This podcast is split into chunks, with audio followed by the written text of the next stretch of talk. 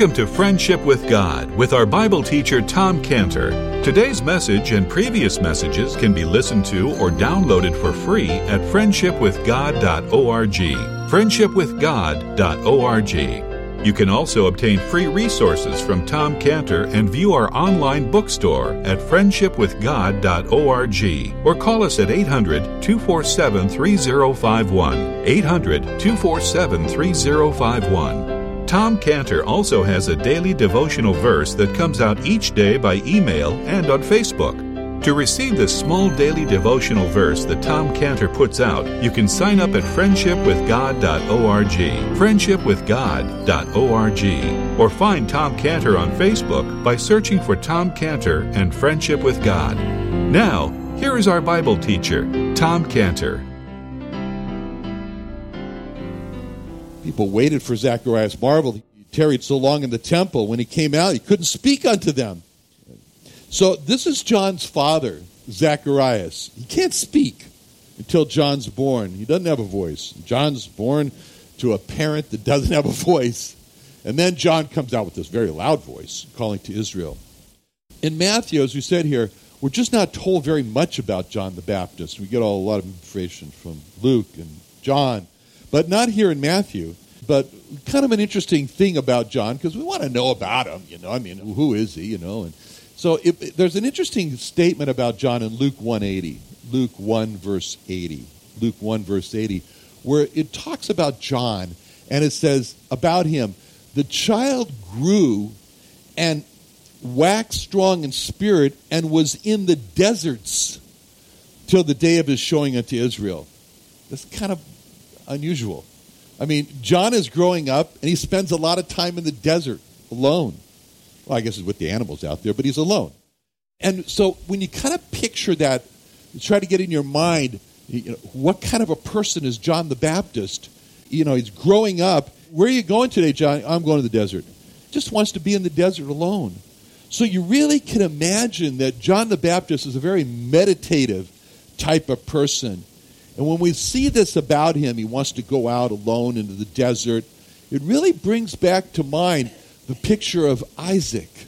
Isaac was like that. And we saw that in Genesis 24 63. Genesis 24 63, where a little picture that we get of Isaac in Genesis 24 63 is Isaac went out to meditate in the field at eventide. So Isaac was a type of person who liked to get alone with God in the field. And John the Baptist, it seems to be the same way. John the Baptist liked to get alone with God in the desert. These are meditative type of people. That's a good thing. It's a good thing to get alone with God and meditate. You know, Pastor Jim, of course, everybody knows. And when I was saved, Pastor Jim was the superintendent of the San Diego Hebrew Mission. That's he's really responsible for me being involved in, in evangelism to the Jewish people. And he used to spend three hours in prayer just walking right up this little hallway here, back and forth. Three hours every day he would spend in prayer. And, you know, that's a characteristic of a man of God. What God told Joshua was that with all your responsibilities, Joshua, you got to take the whole people into the land. He told Joshua in Joshua 1, verse 8, Joshua 1, verse 8, This book of the law shall not depart out of thy mouth, but thou shalt meditate therein day and night, that thou mayest observe to do according to all that is written therein. For then shalt thou make thy way prosperous, and then thou shalt have good success. God says about the man of God in Psalm 1 and Psalm 1 verse 2, Psalm 1 verse 2, he says, His delight is in the law of the Lord, and in his law doth he meditate day and night. So this is very significant about John the Baptist, and we know this about him. And then it goes on, Matthew does go on now, and he doesn't describe a lot, but he describes these unusual details in verse 4. In verse 4, where it says, And the same John had his raiment of camel's hair and a leathern girdle about his loins, and his meat was locusts and wild honey. That was distinctive about John, what he wore and what he ate. And it's being called out here. His clothing, it's made out of camel's hair. Not camel's skin, That might be okay. You know, camel skin, maybe it's very soft skin. I don't know. I don't have anything made out of camel, but you know. But I could maybe if I did, I probably would want the underbelly of the camel would be softer. You know, that'd be, that'd be nice skin. Maybe I don't know. But certainly, camel's hair doesn't sound nice, right? Because camel's hair is stiff, it's coarse. I've seen these camels in Addis Ababa in Ethiopia.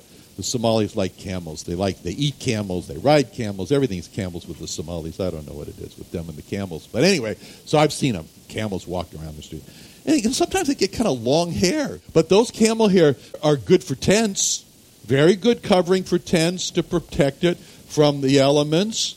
But as a coat, oh, I don't think I want to wear that coat. Uncomfortable, very uncomfortable. So when you look at John the Baptist and you saw, oh, what is he wearing? He's wearing camel hair. And then you saw this belt was obviously distinctive. It's called out. It was a belt. I guess everybody wore a leather belt, but this must have been something of a large belt. Maybe he had pockets in it or something like that. This is the thing that we called out about John the Baptist. And then there was the food that he ate. He ate locusts. Locusts. I don't know. How many people here have ever eaten a locust? You know, I guess you tear the wings off before you eat them. I don't know. It's like eating Captain Crunch or something. I don't know. But I don't know, locusts, you know, I mean, okay, well, all right, I guess you dry them in the sun and they would probably be a non perishable food and, you know, a good protein source. And, you know, you reach in your, maybe your leather thing and eat some locusts. I don't know. And I guess when there's a swarm, you can get a lot of them. You know, I mean, they certainly could do that in Egypt. And um, you kind of think about it now, what is it about locusts? Why did he do that? Well, speaking of a person who spends or wastes a lot of time preparing food, I mean, I can make some dinner or something like that. I said, "Oh, I've been at this for three hours already." You know, it's just me. So, you know, bon appetit. No, one advantage is it doesn't take a lot of time. You know, to, for the lo- you're not you know with the locusts, you don't have to plant them, you don't have to grow them, you don't have to harvest them, you don't have to tend to them like animals, you don't have to graze them. You just have them. And so if you want to save some time, it's like, you know, this is fast food. You know, it's locust, very convenient. You're not a gourmet cook, then okay, locust is good for you. And then for carbohydrates, John ate this wild honey. So, okay. I mean, again, uh, honey is non perishable. It's easy to get relatively if you can get rid of the bees and smoke the bees away. Maybe John dipped the locust in the honey. Maybe that, I don't know. Maybe this afternoon we should all go out and try it. But, but the point is, is that this is what the people saw when they went out to the wilderness. They saw this meditative type of man who spent his childhood out in the deserts alone. He's wearing camel hair. He has a very distinctive leather girdle, and he's eating locusts and wild honey. And he's crying out. He's crying out for the people to repent because God the King is soon going to come. Now, when you kind of stood back and you saw this, all this scene in front of you, there's a message, there's a statement, a clear message, a clear statement that comes right to you from John the Baptist. This is a man who has turned his back on the world. His clothing and his lifestyle was a pretty clear statement that he had renounced the world and all the best things the world had to offer. And he just, he kind of looked it. He looked like the Lord Jesus Christ in the sense of Isaiah 53 2. Isaiah 53 2. You shall grow up before him as a tender plant, a root out of a dry ground. It's out in the desert. He hath no form nor comeliness, and when we shall see him, there's no beauty that we should desire him. I guarantee you, the people, all the people who came out there from Jerusalem, all Judea, they didn't go running home and say, you know, I want to get a camel's hair for clothes, and I want to wear a leather girdle, and I'm going to start eating locusts and honey. So the beauty of John the Baptist and the beauty of the Lord Jesus Christ was not on the outside, it was all on the inside. But to the people, this is how John the Baptist looked. But the point is how John the Baptist looked to God. Because people looked on the outside, God looked on the inside. And when God looked at John the Baptist, he made a comment about how he looked in Luke 1:15. Luke 1:15 where he talked about John the Baptist, he shall be great in the sight of the Lord, and shall drink neither wine nor strong drink, and he shall be filled with the Holy Ghost even from his mother's womb. So, first, as far as how he looked to God, John the Baptist was great in the sight of the Lord. As a matter of fact, John the Baptist looked so great in the sight of the Lord that the Lord Jesus said about him in Matthew 11 11, Matthew 11 11, Verily I say unto you, among them that are born of women, there hath not risen a greater than John the Baptist. Wow!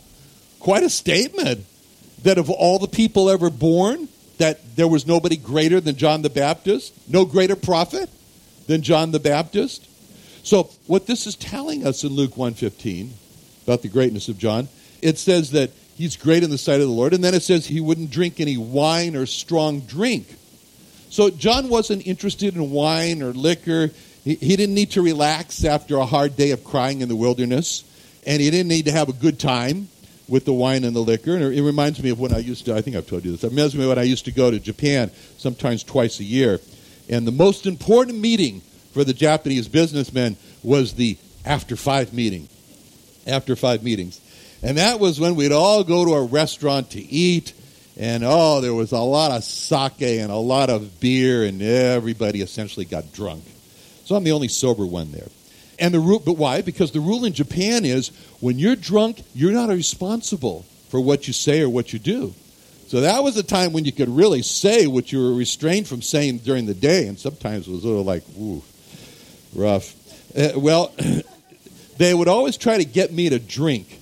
They always try to get me to drink sake and beer with them. And I'd say, no, thank you, no, thank you. Oh, the pressure, you know, the, put the glasses in front of me, fill them up. You know, everybody would raise their glass, all the kampai, kampai. You know, a lot of pressure on me to drink with them. And I wouldn't. And they would ask, why not? So finally, I told them, I said, it's because of what King Solomon said. And, you know, I said, King Solomon, our great king, said in, in Proverbs 31 6, Proverbs 31 6, give strong drink unto him that's ready to perish and I'd say, Your company is really not that bad. that I feel ready to perish and I need strong drink. anyway, Luke 1:15 tells us John the Baptist did not drink wine or strong drink. And when it says that John the Baptist did not drink wine, that did not mean that John the Baptist did not drink non-alcoholic grape juice. Because wine in the Bible is not non-alcoholic grape juice. Wine in the Bible was alcoholic and John the Baptist did not drink alcohol. And there was a consequence to that choice. There was a consequence to John being filled with the Spirit of God. And it's stated in the next verse in Luke 1:16. Luke 1:16. So when you put those two verses together, Luke 1:15 and 16, it comes out like this. He shall be great in the sight of the Lord, and shall drink neither wine nor strong drink, and shall be filled with the Holy Ghost from his mother's womb. And many of the children of Israel shall he turn to the Lord their God. Now, everybody wants to know the secret of evangelism. How do you turn Jewish people to the Lord their God? This is the secret. In Luke 1 15 through 16, Luke 1 15 through 16, he shall be filled with the Holy Ghost, and many of the children of Israel shall he turn to the Lord their God. It reminds me when I taught a seven week course on evangelism, and everybody comes to the class and they all want to know the methods of evangelism. You know, what do I say and what are the points to cover and and how do you respond to the various arguments and how do you persuade stubborn people and how do you convince skeptical people? That's what they all came wanted to know. And they were all disappointed because I spent all my time on how do you meditate on God's word and how do you pray and how do you fill your heart with spiritual songs and how do you commune with God and how do you walk with God? And the reason I did that is because that's how to be filled with the Spirit, and being filled with the Spirit is how to evangelize. And this is what John was. He was a man who was filled with the Spirit, and he's not seen speaking in tongues, and he's not seen in some kind of fit or trance or slaying people in the Spirit or causing people to fall backwards. He's filled with the Spirit, and because of that, he turns many of the children of Israel to the Lord their God. Okay, so John is preaching, preaching, preaching in the wilderness, and we read in verse 5, in verse 5, then went out to him Jerusalem and all Judea and all the regions round about Jordan. It's interesting. It's interesting in verse 5. It doesn't say that all the people from Jerusalem went out to John the Baptist. It says Jerusalem went out, like the whole city of Jerusalem went out to John in the wilderness. It's really painting a picture about how the whole city of Jerusalem was just sick. They were sick with sin. And John's in the wilderness. He's got the remedy. So the whole city of Jerusalem just goes out to the wilderness to get this cure that John has. The cure is repentance. It must have been quite a scene. I mean, I wish I could have seen that. Would have sight, you know, the all the city of Jerusalem flowing out of the city to John. I mean, they don't make a move when the King of the Jews is reported to be born, but when the person is crying out, you need to repent. The whole city goes out, and you can just see them. They're filled with shame and they're filled with guilt, and they maybe they're crying and they're confessing their sins, and John is baptizing them. I mean, that's quite a picture. And that picture of Jerusalem leaving, it's very reminiscent. It makes us think about what happened in Moses' day when Moses pulled up the tabernacle right out of the ground and had it from the middle of the camp of Jewish people and had it put way outside the camp of the Jewish people in Exodus 33. Exodus 33 7. Moses took the tabernacle and pitched it without the camp, afar off from the camp, and called it the tabernacle of congregation. And it came to pass, everyone which sought the Lord went out unto the tabernacle of congregation, which was without the camp. So you see Jerusalem and there's this repenting city. It's a Jerusalem. They're flowing. They're flowing outside the city. They're flowing away from organized religion of Jerusalem and they're going out to find true forgiveness, to find true cleansing from their sin. And this is really a picture, what you see here, it's a picture of everyone, let me just put it this way every Jewish person that wants to come to the Lord Jesus Christ, he has to leave. That's all. He has to leave. And that's why it says, Hebrews 13 13, let us go forth, therefore, unto him without the camp bearing his reproach. And when they went out to him, there's an emphasis, by the way, on, on how many people went out to him in verse 5. Verse 5 then went out to him Jerusalem and all Judea and all the region round about Jordan. So the scene is that these people, there must have been this tremendous line.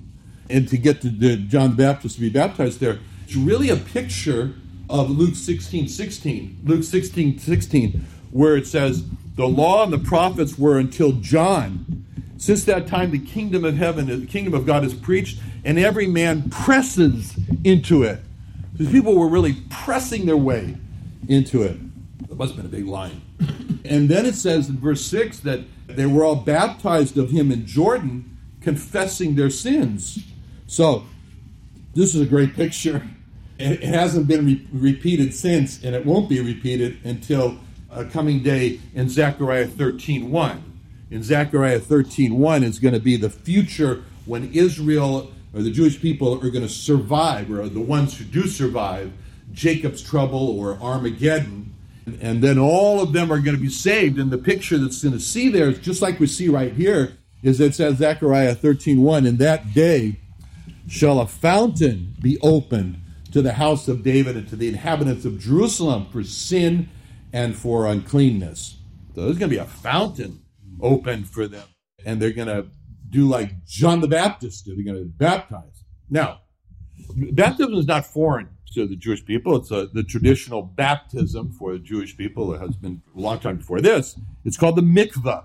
The mikvah. Nobody goes to the mikvah and gets sprinkled. That's not. That doesn't happen. It's an immersion, and it's a symbol of repentance, where the whole body is immersed in water to indicate that the desire for the whole body to be cleansed from sin.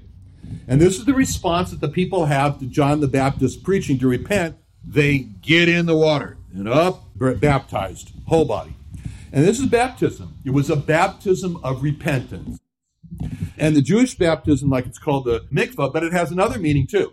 Outside the city walls in Jerusalem, there's this place that's been excavated, and you can see it.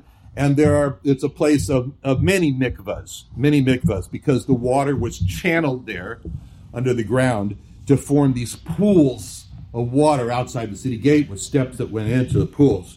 And so the people then would go down into the pools and get under the water and come up, be totally immersed. That's the mikvah. This was for groups of people that followed a particular rabbi or particular teacher.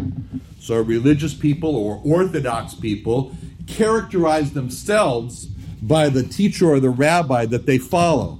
I told you that I was when I was there at the Wailing Wall this last time, and this Orthodox man was there, and and I, I said, uh, "Who are you following?" And his response was, "Nachman, of course." Nachman, of course. But then you know you go to a Chabad person, and they would say Schneerson, of course. So everybody's of course. So anyway, they all follow these particular leaders, you know. And same was true thousands of years ago. For example, those who followed Gamaliel, it's Gamaliel, of course. So when the followers and their leader came to the city, to the city walls there, following their leader, their teacher, they would follow their teacher into the waters of the mikvah to be baptized to that teacher. In other words, it's an indication I'm following that teacher. And that indicated that they were followers, the teacher, the rabbi went before them. So when all these people came out to Israel to be baptized by John the Baptist, that meant they were following John's teaching on the need to repent and they were confessing as their sins as they were being baptized by John the Baptist. So when followers were baptized to Jesus of Nazareth, that meant that they were following the teaching of Jesus of Nazareth.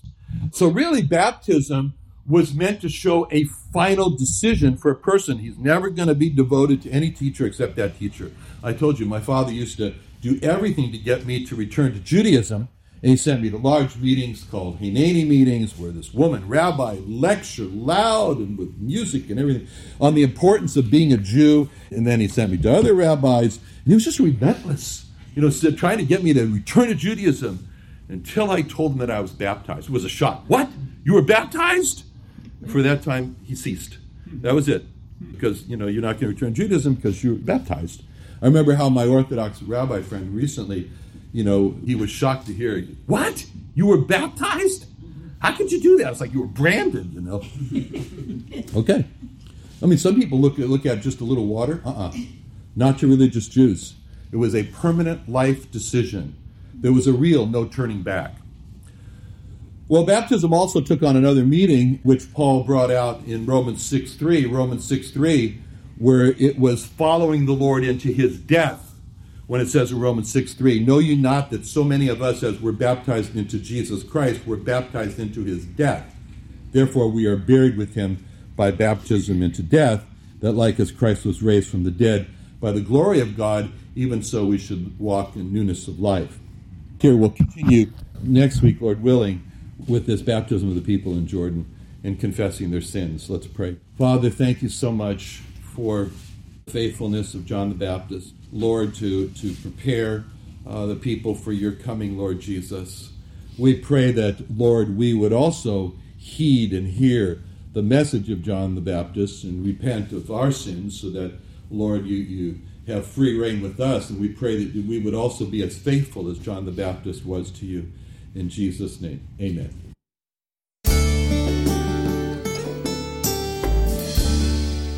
Another wonderful day studying the Bible with our Bible teacher Tom Cantor here on Friendship with God. Don't forget that today's message and previous messages can be listened to and downloaded for free at friendshipwithgod.org. Friendshipwithgod.org. You can also go online to find free resources from Tom Cantor and our online bookstore at friendshipwithgod.org. You can also find Tom Cantor on Facebook, and you can also go to friendshipwithgod.org and sign up for his daily devotional. Tom Cantor is also the founder of Israel Restoration Ministries. You can visit that website at israelrestorationministries.org. You can write to Tom Cantor at P.O. Box 711330, P.O. Box 711330, Santee, California. Santee, California 92071. Or email Tom Cantor at tomcantor at friendshipwithgod.org. Tom Cantor at friendshipwithgod.org. Or for more information about Tom Cantor and Friendship with God and Israel Restoration Ministries, call us at 800 247 3051. Friendship with God Fellowship and Tom Cantor would like to invite you to our Seder message and traditional Passover dinner on Sunday, April 14th from 4:30 to 6:30 p.m. Come join us for a special night of music, food, and a biblical perspective on the Passover Seder. Experience this event in our brand new venue, The Vine, located near the Creation and Earth History Museum in Santee, California. The cost of this event is $25 per person, and the last day to sign up is Sunday, April 7th. For more information, please call 619 599 1104. That's 619 599 1104. Or visit us at creationbookstore.com. That's creationbookstore.com.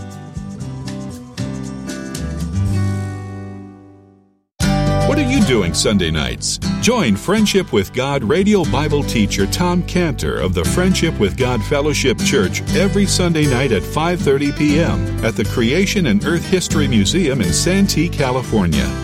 Watch and listen live around the world to Tom Cantor Sunday evening on youtube.com by searching for the Friendship with God Fellowship or by going to our homepage at friendshipwithgod.org.